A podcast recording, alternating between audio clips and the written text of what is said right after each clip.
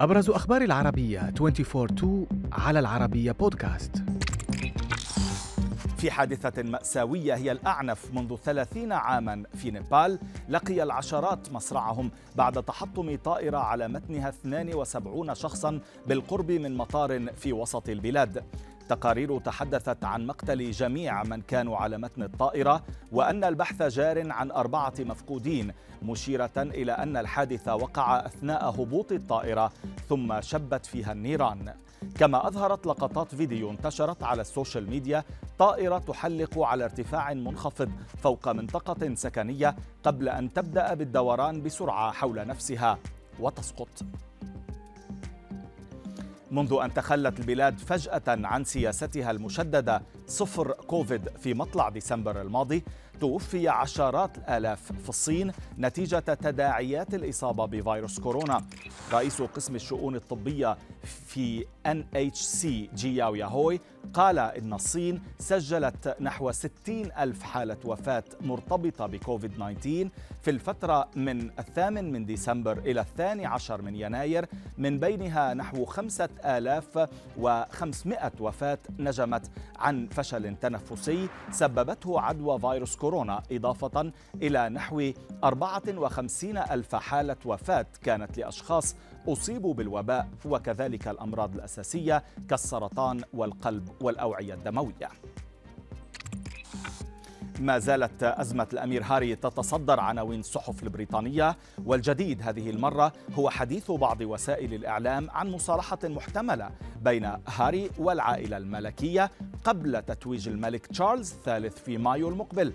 مصدر مقرب من الملك وعلى صلة أيضا بهاري قال لصحيفة ساندي تايمز إن اجتماعا سيعقد بينهم في الفترة المقبلة قبل حفل تتويج الملك موضحا أن الأمر سيتطلب مرونة من جميع الأطراف لكنه ممكن والأمور قابلة للإصلاح وشدد على أن كلا الجانبين يحتاج إلى التلاقي والاعتراف.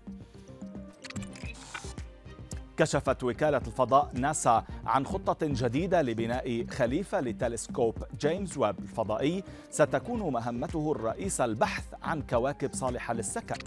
الوكالة أوضحت في أحدث اجتماع للجمعية الفلكية الأمريكية أن خطة تطوير التلسكوب القادم تقوم على هدف أن يجعل مناسبا للبحث عن علامات الحياة على الكواكب الخارجية الصالحة للسكن في الفضاء الخارجي.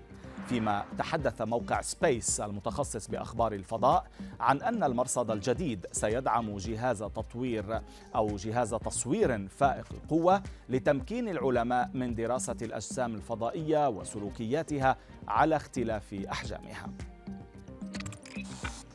وفي خبرنا الأخير أعلن منظمو اليانصيب الأمريكي ميجا مليونز أن مواطنا ربح جائزة قيمتها مليار وثلاثمائة وخمسون مليون دولار في ثاني أكبر مبلغ يتم ربحه باليانصيب في التاريخ. شبكة سي إن إن الأمريكية أشارت إلى أن التذكرة الفائزة بيعت بولاية مين وثمنها دولاران كما تطابقت أرقامها مع جميع الأرقام الستة الفائزة.